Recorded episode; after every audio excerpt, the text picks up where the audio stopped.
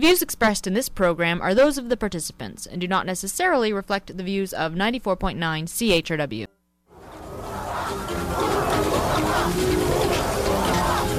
A tanker containing 30,000 tons of rice is on its way to your harbor. Enough to feed the people of Haiti for a month. Meanwhile, our company will act as mediator between your government and Demerade so that you may settle your differences. Mr. Maidstone, as Minister of Finance and on behalf of all the citizens of Haiti, thank you.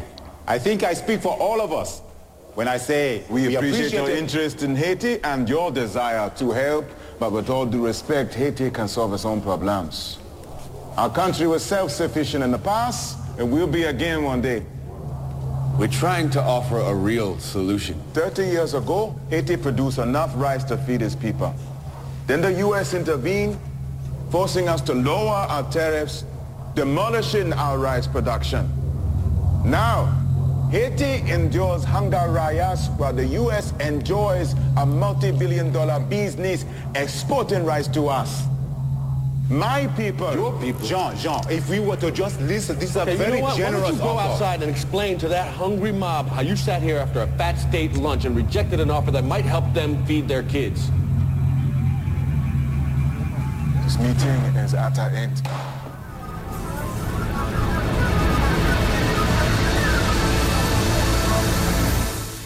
Good morning, London. It's Thursday, March 4th, 2010.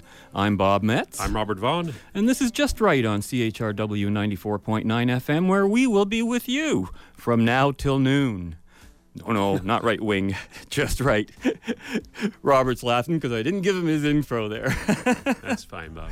okay. How you doing, Robert? Doing good, Bob. Um, you're back from holidays, aren't you? I am. We'll talk about that a little later. Part of what we're going to be talking about Yeah. t- today on the show Haiti, Chile, the Dominican Republic, London's upcoming recycling misadventure, and London's restaurant ratings misadventure are the main themes of today's show, and, and in that order, by the way. And 519 661 3600 is a number you can call if you want to join in on the conversation today. And of course, you can always reach us by email at justrightchrw at gmail.com or, or check our website, justrightmedia.org, in terms of getting our complete archives of all the past uh, shows, some of which we'll be referring to today um, because it's interesting what has happened in the past little while. Um, Robert, I know we're gonna. I, you were in actually, you were actually in the Dominican Republic um, two weeks ago. Yes. When you were absent from this show, and then funny, I was talking about the Dominican Republic and Haiti on that day, and we'll certainly follow through on that whole situation a little bit later. Um, so, you know, Robert was actually vacationing in the Dominican Republic, and that's why I hinted very subtly that day that we might be hearing about your observations, but I didn't really say where you were at the time. Um, now, that opening audio edit that we just heard at the beginning of the show, um, from a show appropriately called uh, The Philanthropist. Have you ever watched it? Ever seen that one? I think I saw the first pilot episode. I think this was the ninth. I don't know if they've canceled the show yet. It, I, I don't know what kind of how it would appeal to a market. It's a very interesting show. It deals with philanthropy and, and a really rich guy who goes around trying to help people in poor parts of the world. And that episode was actually entitled Haiti, and it aired just weeks before the Haiti earthquake. And on that show, um, I was watching it. You know, it's got a very serious uh, line through it. It gives accurate histories, trying to trying to portray situations as they are. They go into various countries. If you've seen one, you kind of have an idea of what I'm talking about. But it's fiction. Yes, it's all fiction. Um, but on that show, we learned that although slavery is technically illegal in Haiti, uh, uh, two weeks ago, uh, when I was talking about this, we discovered that Napoleon actually reinstituted slavery in Haiti after the French Revolution. and um, interestingly, at the time this show was made, they were claiming that there's over 300,000 children in Haiti who are not slaves, but privately owned as such. Isn't that uh, ironic considering Haiti was built on uh, slaves who revolted against Uh, the uh, the French? nothing that ironic about it. I think it's quite a natural consequence of what what they're doing down there. And uh, we even saw the sales of mud pies on the beach, which I, which no one saw until after I, the I disaster. couldn't believe when I saw that picture in the paper of them making mud pies to actually eat, and I thought that had to be a joke, and it isn't. no, It's outrageous that what the conditions down there. and apparently what they what they can do is apparently you can eat that and stave off hunger. It's not has no nutritional value, but it'll keep you from feeling hungry. So it's like a Twinkie. Um, I don't know. Twinkies give me an appetite, maybe. I don't know. But and of course, you hear a lot about the corrupt politics, and interestingly enough, the anti-free trade thinking, in terms of the politician there, as a measure of, of the government's independence. We want to be independent, so so much for free trade, you know. And um, but here's what happened, as if it were prophetic uh, two weeks ago again when you when the show you missed uh, although you're going to really be giving an interesting insight to that today I got it online, Bob. Yeah, I know. everybody can go online and get our shows. understood Even me. uh, but I, reviewed, I reviewed the uh, philosophical and economic tragedies that have been the direct cause of the worst conditions in both Chile and Haiti, not the Dominican Republic. And it was really funny because I covered a situation where Naomi Klein, you know, the arch anti-capitalist, was busy trying to prevent Haiti from being assaulted by free markets, you know. And she was, um, as it was reported in the National Post, by the way. And she attacked economist Milton Friedman, holding him somehow responsible for the, uh, you know, quote-unquote fascism in Chile. So we actually played a clip from Milton Friedman himself on that show. That was a couple of weeks ago, uh, defending against that very charge.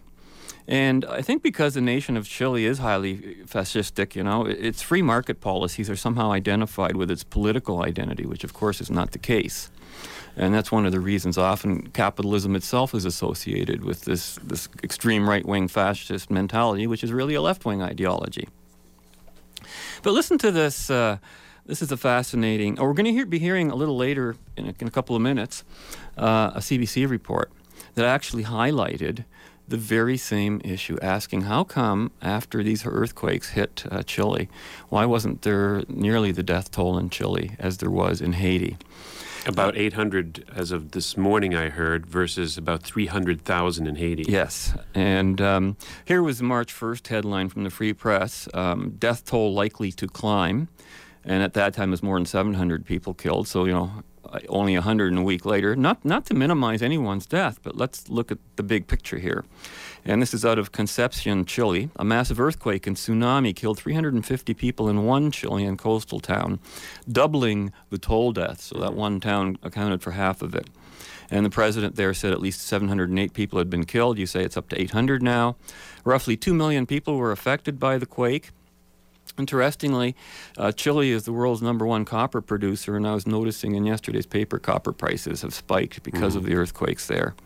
And they note, and, and one of Latin America's most stable economies. Thanks to who? Milton Friedman. Okay, the guy that was that's being attacked by the left and Naomi Klein. Okay, and and and he he acknowledges fully that Chile is not a free country. You heard that yourself. Yes, yeah.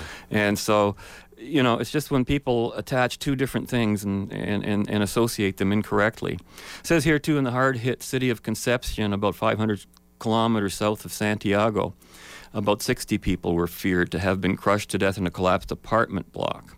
A string of strong aftershocks have rocked the country, reads the paper. Well, in the um, in the CBC report, I heard it. This was no string of just aftershocks. Um, they were saying just an onslaught of massive earthquake after earthquake, and there was a dot on the map. The visual part you won't be able to see when you hear this clip coming up shortly, is the is the map. And I, I, I froze it on my screen and I counted all the dots. They're talking at least seventy to ninety earthquakes. Not only that, they are some of the most powerful earthquakes ever recorded. Wasn't it 8.8? Yes. On the Richter? And then the Richter, every point, uh, or is it every one, is like a tenfold increase over the one before it. So it's actually a geometric scale. Exponential, yes. Uh, that's what I meant. Yeah, ex- Yeah. exponential It's, it's an, scale. it's an exponential scale, and that's that's certainly one of the things that they stressed. Now, I've got this clip coming up. This is from uh, CBC News World. It was actually aired on March the first. Uh, it's it's edited down a bit. The parts I cut out were very heart wrenching. You know, you can go in on the tragedies and the poor children looking for their parents and stuff like that. And it was kind of it'll bring a tear to your eye, no question. But um, the interesting part of this uh, of this whole situation between Chile and, and of course, um, Haiti is the incredible difference in how the damage has affected each country and what the reasons are. And we'll get to that a little bit after the show. And you're going to be talking about the Dominican Republic then. And sure, we'll be doing a comparison with, then uh, as well. yeah. I brought something in that regard as well. So take a break right now. We'll be back in just a couple of minutes to continue the conversation. Well, now to the other major story we're following tonight, the latest on that earthquake in Chile. Quake after quake, actually. Since Saturday, scientists have been recording what looks like a non-stop assault coming from the ocean trench just off the country's coast, felt in and around Concepcion and in the capital, Santiago. And that's where the CBC's Connie Watson is tonight. Connie. Peter, Chile's president asked for international help today as the magnitude of this disaster is becoming clearer. From small fishing villages swamped by a tsunami to big cities crushed by the quake, the death toll is rising. According to the latest figures from Ottawa, 5,000 Canadians live here in Chile. Officials are still working to find them all. Peter? All right, Connie, thanks very much. Connie Watson in Santiago, Chile tonight. Ottawa says 337 Canadians are still unaccounted for. The Chilean government is doing its best to deal with the damage. No small feat since this earthquake was much stronger than the one that devastated Haiti. So why is so much of Chile still standing? Nahlah Ayed looked into that. Even in the land of earthquakes, this was well beyond the norm. A monstrous magnitude 8.8, exponentially stronger than January's devastating Haiti earthquake. Yet it has left far fewer casualties, partly due to location, yes, but also a function of better preparation, better government, and superior infrastructure.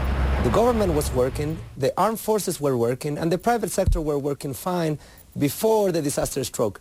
And now, after the disaster, all these networks were still in place. That's part of the reason the Canadian government and many others are waiting before sending help. Much slower than January's effort when the world was at Haiti's doorstep within hours of its urgent call for assistance. Haiti, though, is poorer than Chile and far more dependent on neighbors like Canada, which is also home to large Haitian communities. You can't find two opposite situations in terms of a country being affected by the fairly similar disaster and how it impacts them and how, at least initially, the government responds, which has an impact on how the international community will respond. Chile initially refused help, then as the toll mounted, changed its mind. The UN is promising to rush aid in, but even at 2 million displaced and more than 700 killed, it's nothing like Haiti's, where the death toll alone surpassed 200,000. I I think the international community is shaken up a lot by big numbers of fatalities. And here you haven't seen like very big numbers of fatalities because the country was preparing for this type of tragedy and there were safety standards in place. But is there room for helping Chile while plans are still being made to build Haiti from the bottom up? The idea is not to compare, not to compete. Haiti seems to be need a more like blanket uh, type of help. In the case of Chile, is is pretty uh, focused, and uh, the government has indicated very precisely what it would be needed. For now, that includes mobile bridges, satellite phones, generators, and field kitchens. It may not be Haiti, but Chile's now declared a state of catastrophe and may need much more help yet.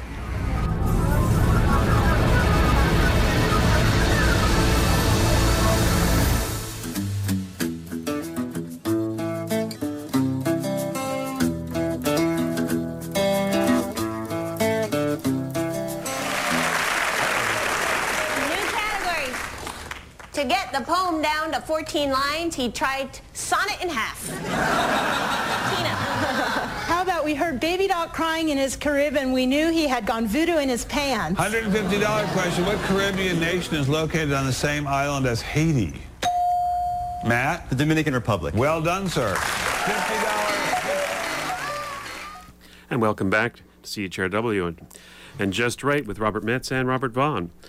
You can call at 519-661-3600 if you'd like to join in on the conversation. And um, Bob was saying... You see, you before see the break- Robert, you, could, you could win money just knowing where Haiti was and where the Dominican Republic Oh, was just a little while ago. Won $50 of Ben Stein's money. Yeah, Great. that's right. Yeah. And did you also notice in the in, just before you get started in the uh, I just noticed that in the clip on um, Chile, how at first they refused foreign aid.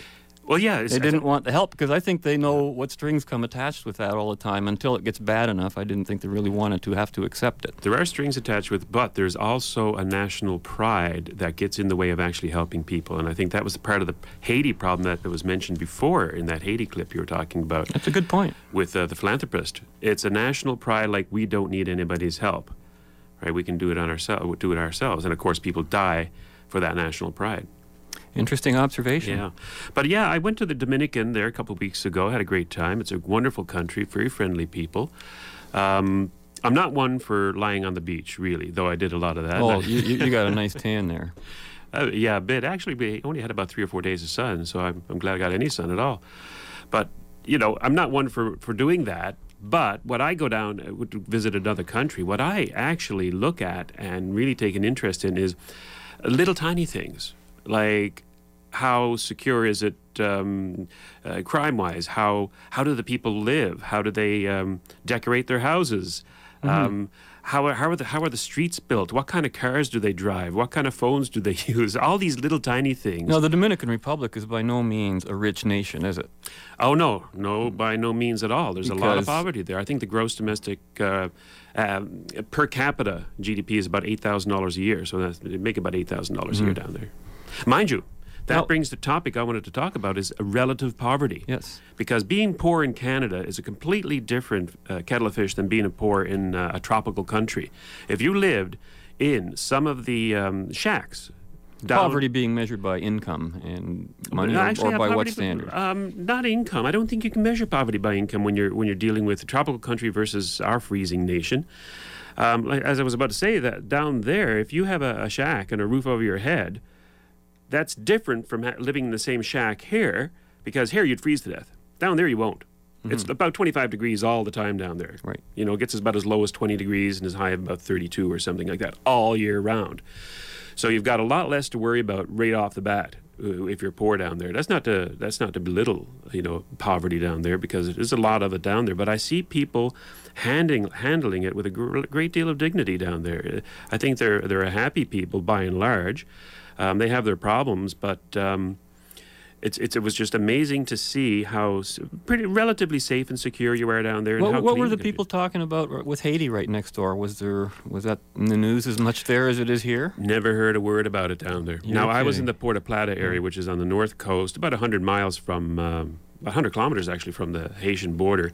But um, I think most of the problem down there with uh, dealing with the Haitian disaster is in um, Santo Domingo, down in the south side of the island. So uh, we're re- relatively removed from that, even though we did see a lot of Haitians up there. And I was talking to our tour guides, and I was saying, "Well, do you have a problem with the uh, influx of uh, refugees from Haiti?" And he goes, "Oh no, no." "As a matter of fact, we welcome them here." And I said, "What did they do?" And he says, "Oh, they're over there."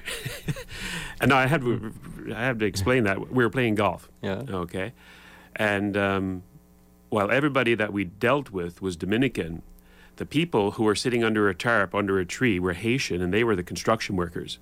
That's that's Ah. what we bring them in for. They come in and they do our construction. They build our buildings and stuff like that, um, which is great for the Haitians, you know. And, and I guess it works out for the Dominicans as well. But there's definitely two different classes there. Is that to suggest that the Dominican Republic has a shortage of workers, or just because the Haitians are available so much cheaper, given the poor country they're from? I think it's the cost of the labor, Yeah. obviously, because a Haitian working in the Dominican is making vast sums of money compared to what he could make in his own country. Mhm. But a number of observations I had when I was down there, Bob, really struck me. For example, the um, education. Now, our tour guide was saying that education is not compulsory down there. However, I searched on the internet, and of course, the sources on the internet were saying that it is obligatory down there to go to school. So I think that there's a, a disconnect between the laws and the laws they actually enforce. Because you can't force kids who are on a survival level to go to school if meaning going to school means that they can't eat. Correct, So what they do down there is that uh, those kids who want to go to school, and by the way, almost all of them will. Over 95%, I think he was saying, will choose to go to school because they know that an education will bring uh, rewards in the, in the in the future. But um, there's two two kinds of uh, shifts for schools down there. You go in the morning. That means that you, when you get off around noon, uh, you can go out and you can uh, work. We either selling stuff to the tourists or working in the cop uh, in the um, um, the sugarcane uh, plantations or the banana plantations or the coffee or the tobacco fields, um, or simply shining shoes on the street, which is something you'll never see here in London. Is poor people out there doing what well you and I would call perhaps menial jobs, because here it's probably against the law. You'll probably be arrested for going out on the sidewalk to shine shoes here if you didn't have to pay some exorbitant fee to the city to try to do it. You just can't. Or to some union that wants, some- to hog, wants to hog the labor rights to the job. That's right. Up here, I think to be poor means that you have to you have to accept welfare to live because the uh, government up here would outlaw any of those menial jobs, which would obviously pay less than minimum wage. Here in this country, while down there, that's how you live. That's how you survive. And and I think they take a pride in the fact that they have a good work ethic down there. It's interesting too because um, even in Haiti, one of the things I never got around to mentioning when I was covering it a couple of weeks ago was that, you know, people were there's this thought that there's something wrong with the people there. That's why they're so poor, and yet they discover that wherever Haitians are in any other country in the world, they do really well. Only in Haiti do they not do well. Haiti's problem is with their government. their government, There's no doubt about Sure. it. It is with their government. It's corrupt. Uh, I read one article in the Globe and Mail which basically said that if you want to just open a business in Haiti, the cost is about an entire year's salary of a Haitian down there. In other words, totally prohibitive. If you want to be in business, you can't be in business. Um, you know. You know, those that's- kinds of restrictions. That's exactly. No wonder there's people that's the very, dying down there. That's the very mentality we heard from that political leader in the opening clip. Yes. Exactly. Yes. What he wants to do is protect his own little fiefdom. Right, and they think that somehow independence means uh, no trade. Yes. when it means that's exactly the opposite. That's you know? another thing I noticed when I was down in the Dominican was that uh, we toured a, a rum plant down there, and the Dominicans love their rum. As a matter of fact, it's a lot cheaper than food down there because they actually grow sugar cane down there. Of Mhm. course, that makes the molasses, which makes the rum. So we toured a plant um, in Puerto Plata called uh, Brugal. And um, they asked, or I asked, you had a nice chat with some of the tour guides down there, and, and they asked, in Canada, do you get Brugal? And I says, I've never heard of it. And I explained to them that in Ontario, the government decides what alcohol we choose to drink. they buy it. There's one uh, basically collective Right. that, that says that, okay, we're going to buy Bacardi and Captain Morgan, and we don't want Brugal, thank you very much. And he was astounded to hear of that kind of a socialist gulag state that we live in here in Ontario, when Yeah. the government actually chooses what alcohol we can drink. Well, almost anybody outside the province is, is re- reacts that way if they haven't heard about it before. Americans will react the same way, and so will people in other provinces. It's true. I mean, we take it for granted. You know, we go to liquor store, LCBO, Yeah. great. LCBO stands for Liquor Control Board of Ontario. Yeah. And when you go to other places, other countries, and you see, for example, I went to Japan a number of years ago, and they actually have vending machines for beer out on the streets, and um, it's not abused. You know, it, it, the, the fear that the Ontario government has about alcohol abuse comes from the fact that they won't let us drink it. yeah, but don't forget that's a misnomer to think that liquor control has anything to do with controlling liquor. It has to be do with Controlling controlling the people. market, no, the marketplace. Yes. We, we have a monopoly. That's the control they're That's talking the about. They don't care how much you drink. They want you to drink all kinds of stuff. That's right. Another thing, healthcare Mm-hmm. down there is very interesting. Now, one of our tour guides was saying that um, as as a tour operator, he obviously works for a company, and he gets with that company health insurance. As a matter of fact, he says that a lot of the private employers down there do provide health coverage for their workers, and he says that's more of a benefit to the workers than the actual wage that they earn. Uh, which is not a lot, by the way, about $40 a week for a textile worker, for example. And he was uh, recounting to us a, a time when he had to bring his son to a hospital, and he and he eschewed the uh, government hospital because he said basically, in no uncertain terms, you go in there, you pay, you're going to you're, you're not going to get any good care. You probably die. You go to one of their state-run hospitals. Um, but he says, here's, and he, we, we drove by one. Here's a private, I applied for private clinic. They took my son. They did excellent care. Um, I was covered about 90% by my employer, and it was great. The one thing that I was contrasting between the Dominicans and Canadians is Dominicans have a choice. Mm-hmm. We have no choice. Absolutely none. You get sick, you have to go to a state-run hospital, basically. Right. And you uh, can't pay on your own. You cannot pay. It's Right. against the law to pay for your own health care here know, in Canada. I, I think about Canada's future, and I spent a lot of time in the 70s, and of course, you know, in Trinidad and Tobago, and much of what you tell me is very similar there, and I and it just strikes me: Are we looking at our future? When we look at these countries, because we're heading into deficits, um, reduced manufacturing base, uh, more competition with a, with a competing world where labor is much cheaper than it is here, and our unions and politicians don't really want to deal with that fact yet. Um, eventually, healthcare in Ontario is going to break, and we're going to have to see these things happen. But it's just sad that we have to do it out of desperation rather than doing it for the right reasons. Well, I think if history is any guide, for example, if you look at Albania or the Soviet Union or any of those states, it has to get a lot worse. People have to be dying in the streets sometimes before uh, anything is done. And I think we're headed down that road. It might take a long time, but uh, Well, hope that's- that they're doing that in Haiti, and uh, I don't see any big changes. I'll tell you. That's true, but I think Canadians um, have a, a cultural uh, history of at least paying lip service to some of the freedoms that uh, you and I espouse here on this radio show. And um, I think that it's not going to get to that hopeless case that in Albania or Haiti is in Canada, and I certainly hope not. No, I, I wasn't talking about the hopeless aspect of it, just the way we might end up having to do things in our own social system. You know, maybe we should consider having choice in healthcare. Maybe we should consider non-compulsory education. Yes. Maybe we should consider. You got a few other things there too. I think Well, actually, there's yet. another one I wanted to talk Yeah. about, and that was the fact that down there, of course, there's a lot of poverty. Um, and what's interesting was um, some of the uh, some of the uh, Dominicans down there were telling me that the poor people, of course, can't get bank loans. Right? There are obviously bad risks. He says, but what happens is that if you buy a piece of land, you own the land outright forever, and you never have to pay another tax on it again, ever in your lifetime. True property ownership. True property ownership, not like here in London or in Ontario or, or parts of Canada. You, where you- you pay a tax at the time of the transaction a when you purchase tax, the land, and that's it. Done. pay a sales tax on a house, or uh, actually, I think it's about 16%, uh, or, or on the land, and then that's it. There are no property taxes. So as long as you that- as long as you own that land, that, Yeah. that that's um, that's an extraordinarily stable. That's a stabil, you know, a stable thing in a society too, is. isn't it? Yeah, I think that's fundamental to a Mhm. society, an absolute property right. But what happens down there is you look on the side of the road and you see houses in various states of construction. You'll see just um, a, a- foundation built, or some rebar, or a place with uh, four walls and no roof. And, he, and he's explaining to us that what happens is that since he can't get bank loans, the poor people build their houses, and it can sometimes take up to 10 years to build a house.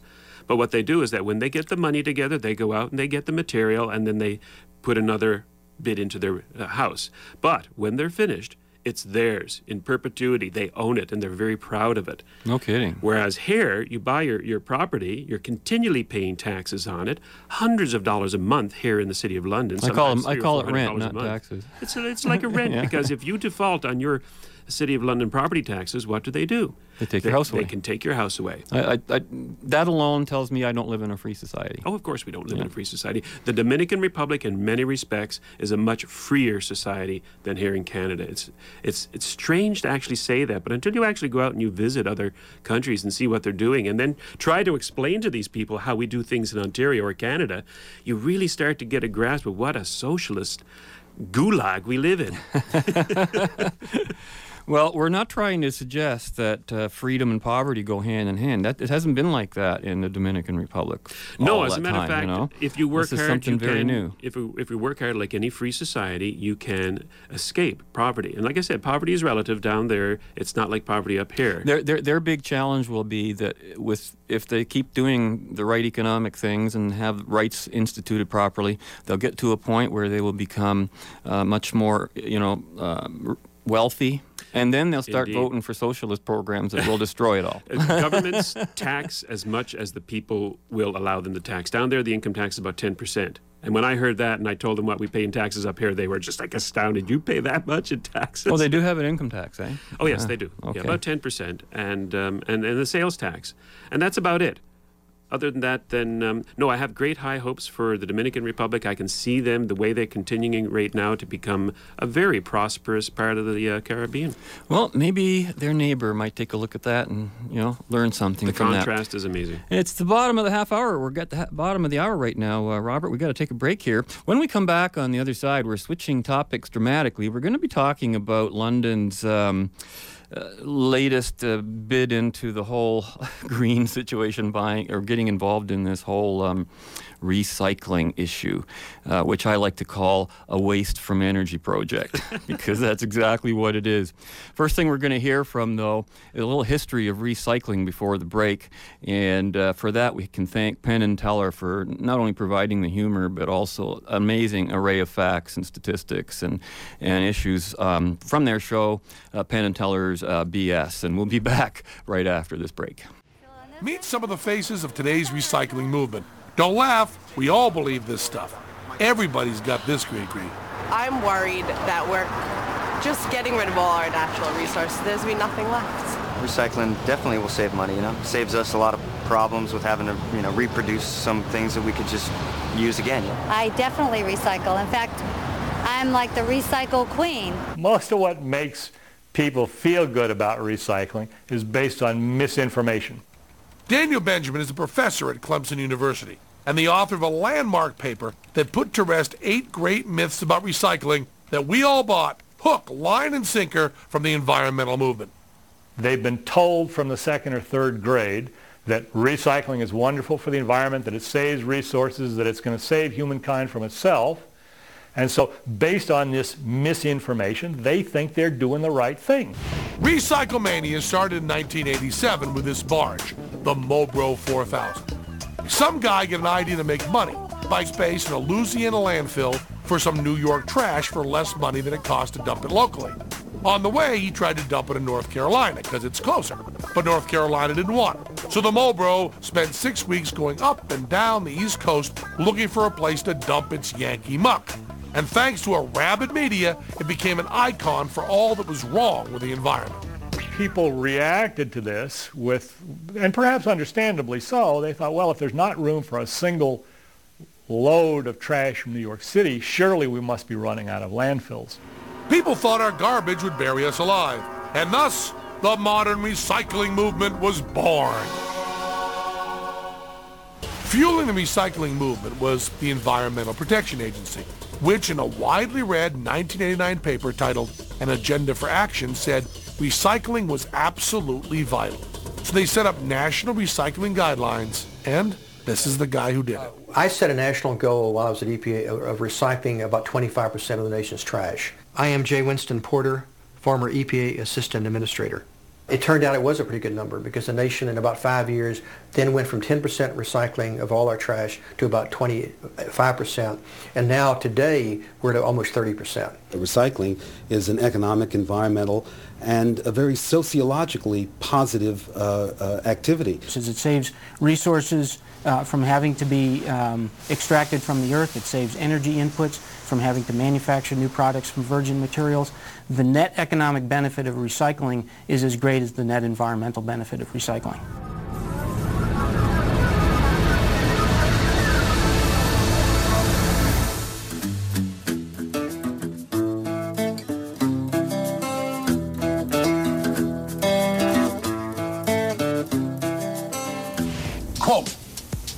Recycling may be the most wasteful activity in modern America. Waste of time and money, a waste of human and natural resources. I know what you're thinking. That quote's from some evil right-wing empire capitalist the earth publication. Yep, a New York Times. In almost all communities, it is more expensive to recycle than it is to landfill. There are often a lot of subsidies thrown on the recycling side, and that hides the true cost. Ah, subsidies.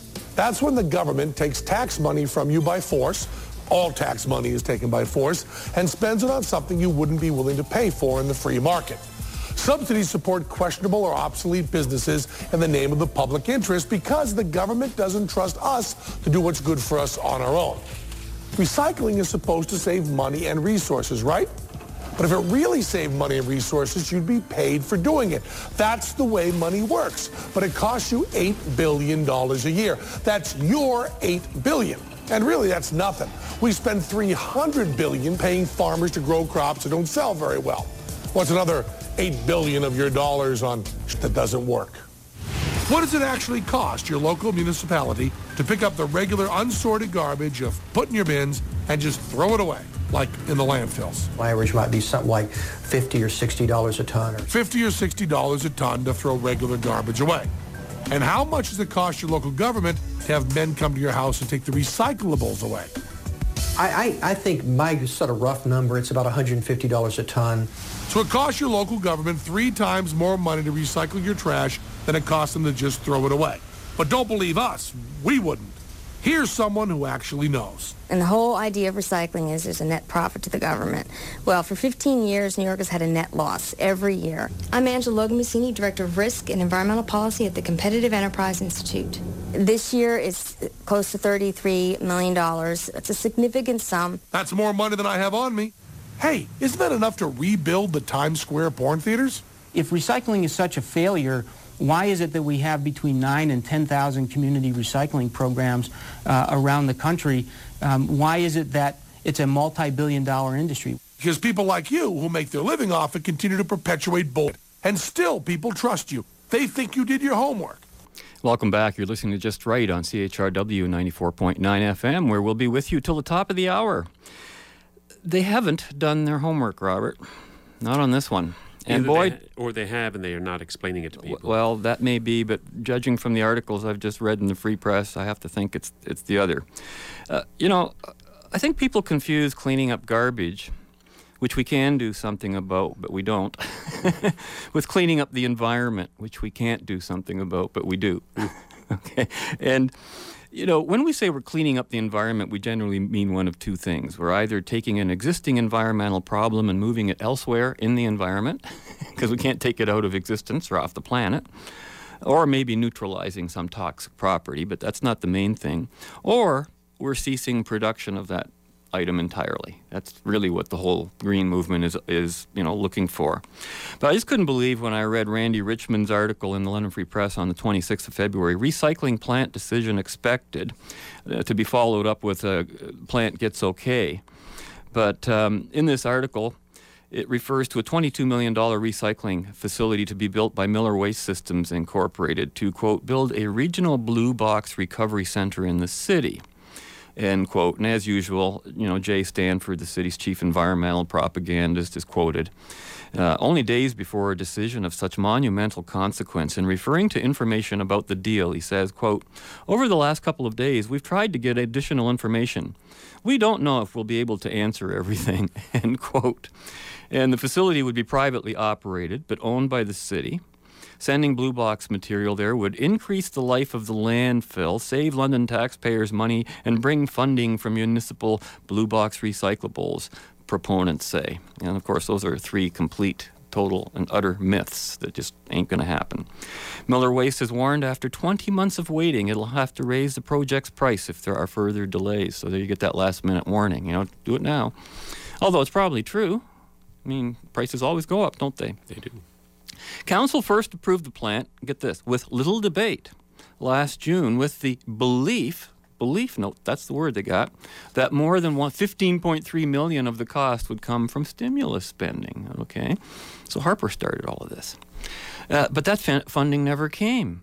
So the city, instead of using that money, just says, well, okay, we'll revise the plan. We'll use 17.6 million, which is 2 million more than the stimulus funding, from the federal gas uh, taxes for the plant. So they're just bouncing around from pinball, boing, boing, boing, boing, going like this, trying to finance this thing. And of course, Ontario may have plans of its own. Key, key to the province's waste diversion strategy is making producers responsible for keeping the waste from their products out of the stream bound for landfills. So they've got two two levels of government working against each other on this. Councillor Councillor Joni Baechler said she had questions too. The main question is where do the taxpayers get the best program and value for the money? She said, and of course that too is a false question because taxpayers get zero value.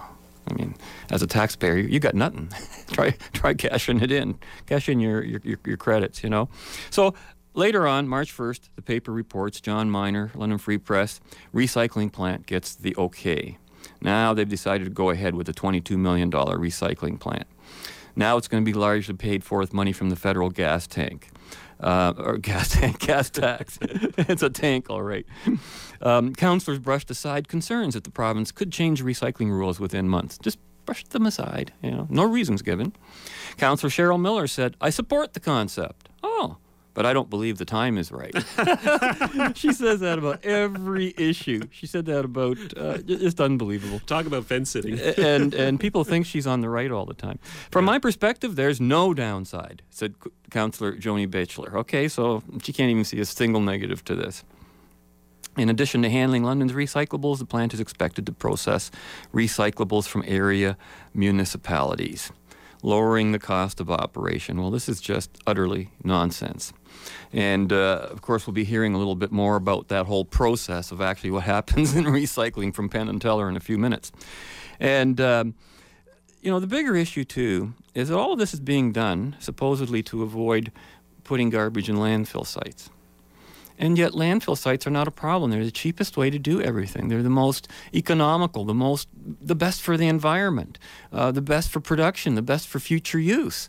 And yet, we go through through these insane, idiotic government waste. It's just pure waste, making waste from energy. And as you alluded to before, it turns out that everything that is recycled will end up in a landfill at one point in time anyway, because you can't destroy it, it, you can't beam it off the planet. It will end up in the landfill at some point in time. You're just delaying the inevitable. Even there, uh, but even do you want to do you want to recycle it? You know, there's a there's a psychological thing about recycling, and I understand it. Um, it makes people feel good. Don't well, deny that. It does. No, but there's a. I think there's a there's a more logical reason why people might feel that way. Um, and it's it's the macro versus the micro. In your home, recycling is a totally different situation. I don't throw even a tin out if I can use it later. Of course, okay? you're saving I, yourself money. But I'm not doing that out of not even for one second consideration of the planet or the landfill sites or green greenhouse gases. I'm doing that for my own purposes. I was looking in, in, in one of these fluff articles in the Free Press. They said one of the items that people hoard the most, one of the, what do you think one of the top hoarded items Paper is? plates, plastic spoons. Pla- plastic bags, actually. Plastic bags, yeah. yeah. and now you got to pay for them. And, and, then, you know, we're always talking about putting them in the landfill sites. Uh, I can tell you a hundred stories about how that's backfiring on the landfill sites. But uh, John Stossel, in his book um, Myths, Lies, and Downright Stupidity back in 2006, uh, you know, dealt with the myth we're drowning in garbage. And he says, no, no, there's plenty of room. And he, ta- he tells the very same story we just heard from Penn and Teller about 1987, the barge that went down, you know, up and down the river with the New York trash and all that stuff. I remember that, by the way, back in that. I do too. And he says television news crews rushed to the scene before you could say fabricated prices to raise money. Activists around the country had added the garbage crisis to their agenda. Said Cynthia Pollock of the Worldwatch Institute, we are now approaching an emergency situation. And that got more publicity. But it wasn't true, says Stossel. The EPA says that although some cities have to ship garbage to other states, overall, landfill capacity is actually increasing. Dump operators keep finding new ways to pack the trash tighter, make it decompose faster, pile it higher. Some landfill owners actually compete for trash. They make money off it by putting grass on top of it, building ski slopes, golf mm-hmm. courses, you name it, yep. right? In America, uh, mind you, all these stats we've been hearing, this is America's situation on it, you know, yes. in terms of the budgets and everything. And America has huge amounts of open space. Not that we're going to fill it all with garbage. All of America's garbage, get this, for the next 500 years could fit into one landfill 100 yards high. that's it. Yep. For 500 years. And that's based on our rate of pouring stuff in there now, which is obviously going to slow as technologies increase, mm-hmm. as production gets more efficient, because efficiency is all about economics, and economics so is what's going to Canada's landfill size will be one tenth of that because we're one tenth the population. That's exactly right. And that's so, a very small area. Exactly. And yet our cities want us to spend just fortunes and fortunes on, on, nonsense. I saw this article about Tim Hortons in the paper yesterday. Did you see it? Oh, about, I did. That, roll, roll hilarious. Up, roll up the rim contest, criticized as wasteful. Consumers don't win by rolling up the rim, says Franz Hartmann, Executive Director of Toronto Environmental Alliance.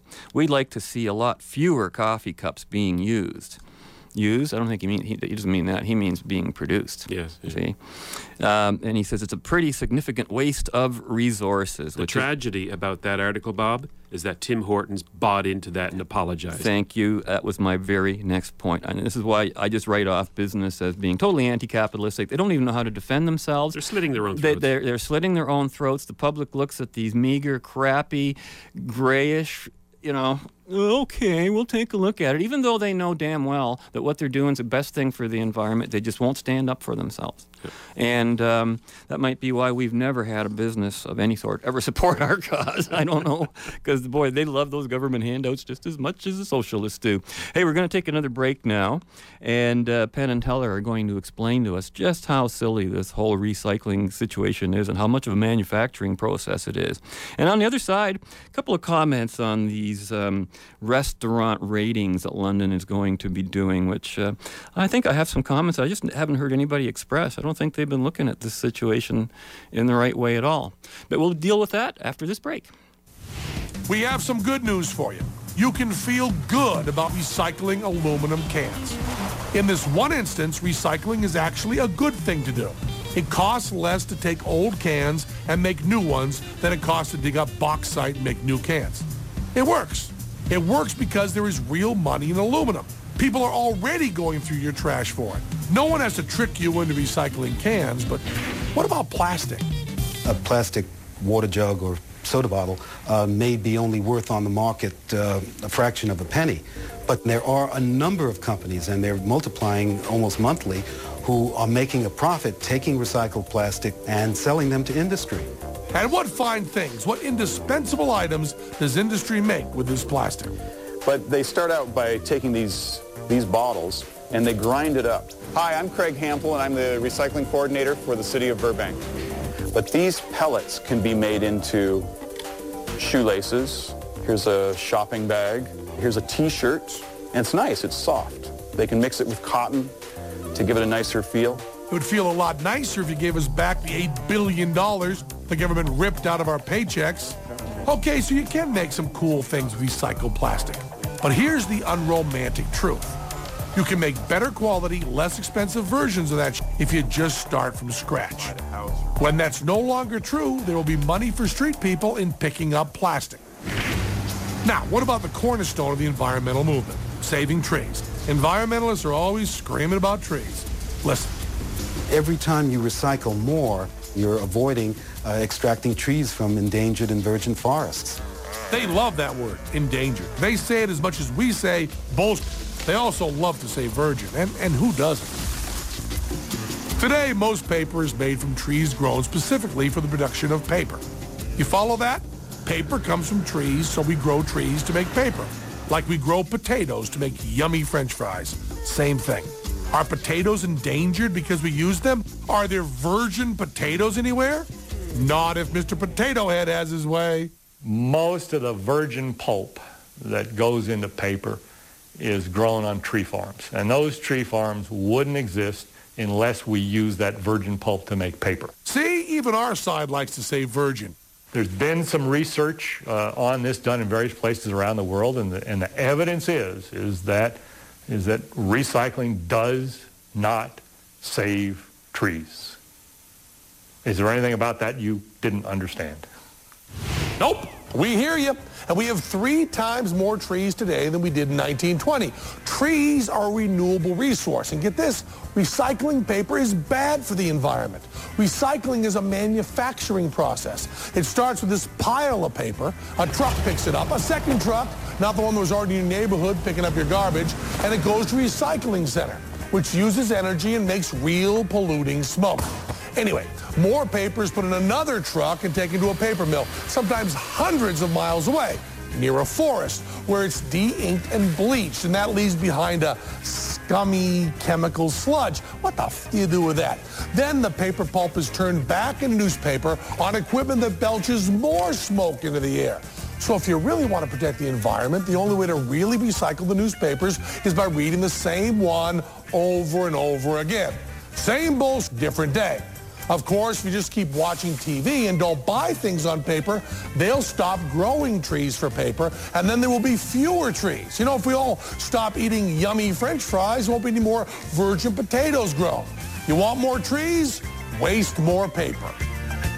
Really?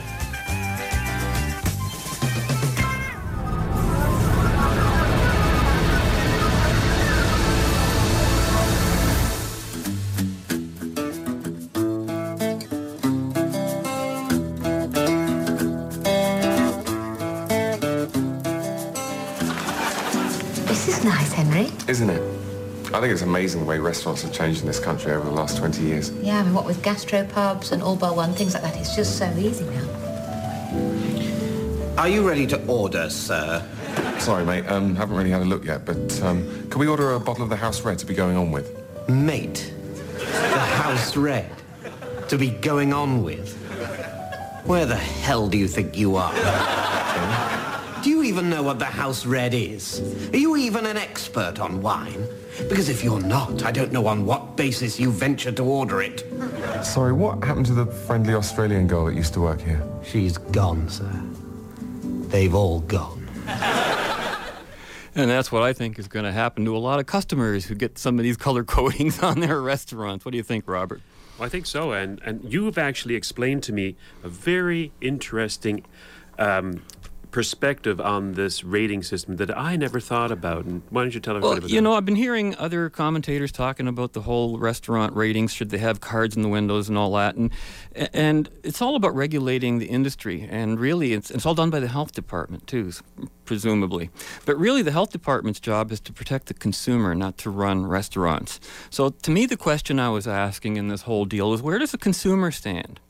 Like, is it safe to eat in a restaurant with a yellow sign? If we get sick, does the yellow sign designate that the health department will distance itself from any responsibility of protecting the consumer public? That's the message I get.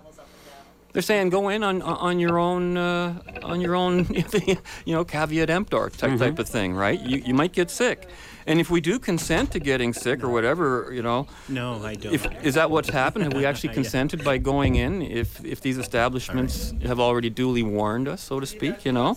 So I look at it this way: either a restaurant is safe or it's not safe, right? One or the other. Seems to me to be a black and white issue, but any attempt to walk a middle line on this campaign is just kind of a power trip. I, I, don't see it being anything else. Um, and, and worse, I have yet to hear any other newscaster or commentator or editorialist even raise the point, and it's the only issue as far as I'm concerned. Uh, I don't need to be told that something's uh, sort of safe, you know? That's right. Now you made me start thinking about the justice of this. If Yeah. the government comes out there and is saying that this particular restaurant left a dirty rag on the counter or it isn't washing up properly or there's no hairnets used and all that, where is the right to face your accuser? Where's your right to appeal these decisions that are affecting your business when they post them on the internet saying these things are happening? You have no choice um, but to agree to them because there's no place to say that, hey, hold on a minute, this didn't happen. This is a false accusation. Where can you do that? The damage has been done. Your business is probably going to be affected by these uh, uh, yellow cards or these things on the web, and yet you, you can't say anything about it. A- And the other issue too is that despite all the, the, the most stringent regulations, particularly in the city of Toronto, which has been doing stuff like this for ages, uh, you'll still get reports of restaurants that are just, you know, they shouldn't be open. Absolutely, by any standards. Some people you couldn't even walk into them. You wouldn't want to, you know, just no way. And then, worst of all, you get this unnecessary bureaucracy and regulation and all this municipal work for, for all the municipal leeches that want to run websites and go around inspecting and doing all that kind of stuff. Yes, if you've got infractions and they're repeated, maybe you got to fine them, but you don't go around publicizing them. Think of, you know, we don't even publish the names of young offenders or, or victims of crime or uh, of, uh, you know, for fears of the danger of injustice that such publicity might unfairly give to a situation. Yet business people are not treated with anywhere near such common courtesy. Uh, dignity or respect. And the funny thing is, I can understand. I've heard some people in the restaurant business who clearly keep very clean businesses as it should, and they don't really, they're not worried about this, mm-hmm. right? And so falsely they believe that it's a good thing and that it helps the marketplace and, and filters out a bit of the of the competition. Uh, it, it, just doesn't work that way, and the rules that you think are going to be helping you today will be the ones they'll be using against you tomorrow. It's just been the pattern all the time, and this idea of public disclosure this, that's just a tool to intimidate. I mean, uh, we'd like to see a little more of that in our justice system, wouldn't we? Public disclosure. Some of the fines that people get after they've been been convicted, and you don't hear enough about them. You know, in, in a court of law with objective rules uh, and, and, an opportunity to face your accuser, to actually po- post a defense, none of that exists in this particular uh, witch hunt. Exactly. And to me, if it's safe to eat in a restaurant, the restaurant should be open. If it's not safe, it should be closed. Point, period. Uh, That's it, it. This is such a black and white issue. We don't need cards. We don't need a rating system. All that does is leave the consumer guessing. And you can go to your websites and you're still reading a subjective report by a subjective person who wrote a subjective comment on yeah. something. I, I, I uh, went to the know. website the other day to look up my favorite restaurants, right? Okay. And I noticed some infractions, some non-critical infractions. And I'm going, well, so what? I still love eating there. I know that they're clean. Uh, and I see that some of the best restaurants in town have some infractions. And I'm going, so, so what do you judge by this? Nothing. Right. It becomes a meaningless exercise for bureaucrats to spend your money, and that's all it is. Another make work project, uh, just perfectly in fitting with even all the green stuff. But this is the health department who's also getting into that issue. We're out of time for today. Isn't that true? Hey, John? I think he says yes. We've got to go. But let's get out of here now, and hopefully you will join us again next week. You're going to be here next week, Robert? I will. Well, that's good. Until then, you know what to do, eh? Be right, stay right, act right, and of course, be right here. I'll do my best. Good. right, I've had just about enough of you talking to me like this. I'd like to see the manager. How can I possibly introduce you to the manager? You are not shaved, you're not wearing a tie, and you hold your ladle like a pen. Now take your tawdry but gratifyingly mute girlfriend and get out.